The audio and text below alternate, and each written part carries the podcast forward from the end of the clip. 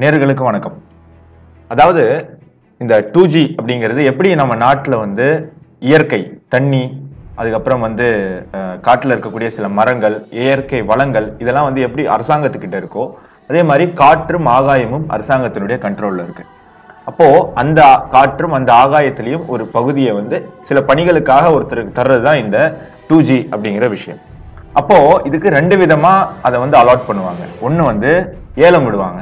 யார் அதிகமான பணம் தரீங்களோ அவங்களுக்கு இந்த நாங்கள் தரோம் அப்படின்னு சொல்லி. இன்னொன்று வந்து இப்போ இந்த டூ ஜி ஊழலில் நடந்திருக்கிற முறை. அதாவது யார் முதல்ல வரீங்களோ அவங்களுக்கு நாங்கள் தந்துடுவோம் அதாவது அரசாங்கம் முதல்லயே ஒரு அமௌண்ட்டை ஃபிக்ஸ் பண்ணிடுவாங்க. இத்தனை இதுக்கு வந்து ரெண்டு கோடி மூணு கோடி அஞ்சு கோடி அப்படின்னு ஃபிக்ஸ் பண்ணிடுவாங்க.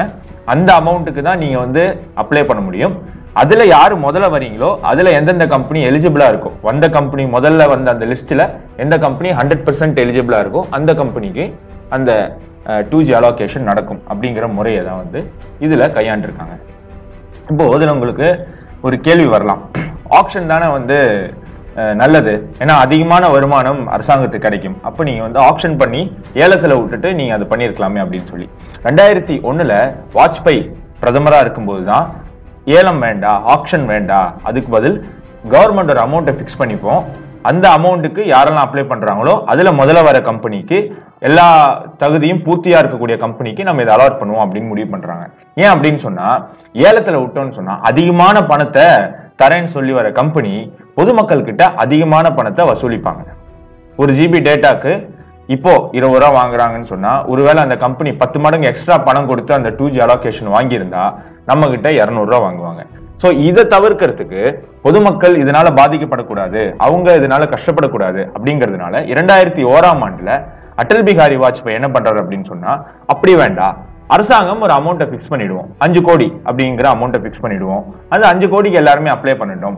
அப்போ நீங்க எந்த அளவுக்கு எத்தனை ரூபாய்க்கு விற்கலாம் மேக்சிமம் அப்படிங்கிற ஒரு ஃபிக்ஸையும் கவர்மெண்ட் கொண்டு வராங்க. ஒரு காலுக்கு எவ்வளோ பண்ணலாம் ஒரு ஜிபி நெட்டுக்கு எவ்வளோ வாங்கலாம் வசூலிக்கலாம் பொதுமக்கள் கிட்ட அப்படிங்கிற ஒரு ரெஸ்ட்ரிக்ஷன் கொண்டு வராங்க.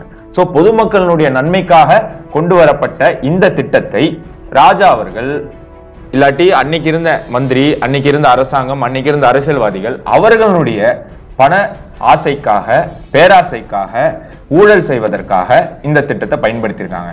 பயன்படுத்தி இவங்க இன்னைக்கு கப்பக்கட்டு கட்டக்கூடிய ஒரு விஷயம் என்னன்னா இது வாஜ்பாய் கொண்டு வந்தது. அதுதான் நாங்கள் பண்ணியிருக்கோம் அப்படின்னு சொல்லி. வாஜ்பாய் எவ்வளோ விஷயம் கொண்டு வந்தாரு.